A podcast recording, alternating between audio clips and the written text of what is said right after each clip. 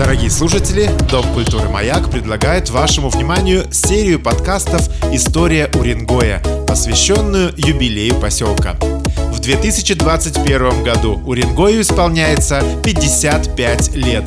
Это знаменательное событие не только для всех его жителей, но и для тех, кто когда-то жил и работал в нашем легендарном поселке. Конец 60-х выдался очень насыщенным для Уренгоя. Несмотря на то, что поселок тогда был совсем еще маленьким. Всего несколько домов и деревянных бараков. Не было даже названий улиц, впрочем, как и самих улиц. Но люди продолжали пребывать на освоении месторождений Крайнего Севера. Да не по одному, а семьями. Многим приходилось жить в балках и вагончиках. Но даже в таких непростых условиях на главном месте оставалось образование детей. Первый восьмиквартирный жилой дом, который построили в поселке, был в срочном порядке переоборудован и отдан под школу. С первых дней своего основания и вплоть до 1990 года, если верить официальному сайту, школа была восьмилетней, а первым директором стала Олимпиада Александровна Проводникова. Сначала в школе было всего 13 учеников, зато уже к следующему, 1967 году, их количество вырастет в 4 раза. В этом же году в поселке построили еще несколько жилых двухэтажных домов, общежития, открыли ремонтные мастерские и автотранспортные предприятия.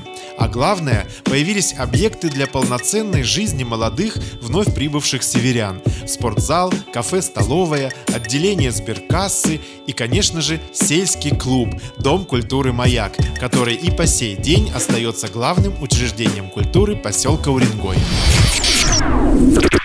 А еще в 1967 году в поселке родились первые дети. Свидетельство номер один было выдано новорожденному Анатолию Титову. Именно он и останется в истории как первый коренной уренгоец. Других детишек история не запомнила, так как их становилось с каждым днем все больше. Настолько, что в следующем 1968 году в поселке пришлось открывать детский сад. Безусловно, в первые годы становления главной проблемой для жителей было обустройство быта. К тому же, северная природа не оставляла людям никаких шансов на спокойную и легкую жизнь. Паводок 1967 года на реке Пур сопровождался катастрофическим для тех времен подъемом воды. Пережидать его приходилось на чердаках и вторых этажах зданий. Продукты развозились на лодках и гусеничных транспортерах-тягачах, легендарных ГТТ. После пережитого серьезного наводнения в глав Тюмень геологию было направлено уже повторное на тот момент предложение о строительстве Уренгоя на новом, более подходящем для этого месте. Но убедить руководство так и не удалось, и это предложение, как и предыдущее, было отвергнуто. Тем более, что через несколько месяцев должен был состояться рабочий визит в поселок Уренгой председателя Совета министров СССР Алексея Косыгина. Это как если бы сегодня приехал премьер-министр Российской Федерации.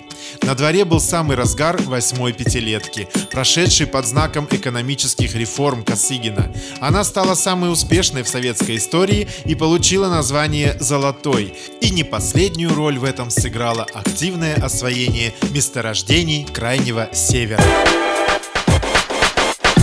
С юбилеем тебя, дорогой Уренгой!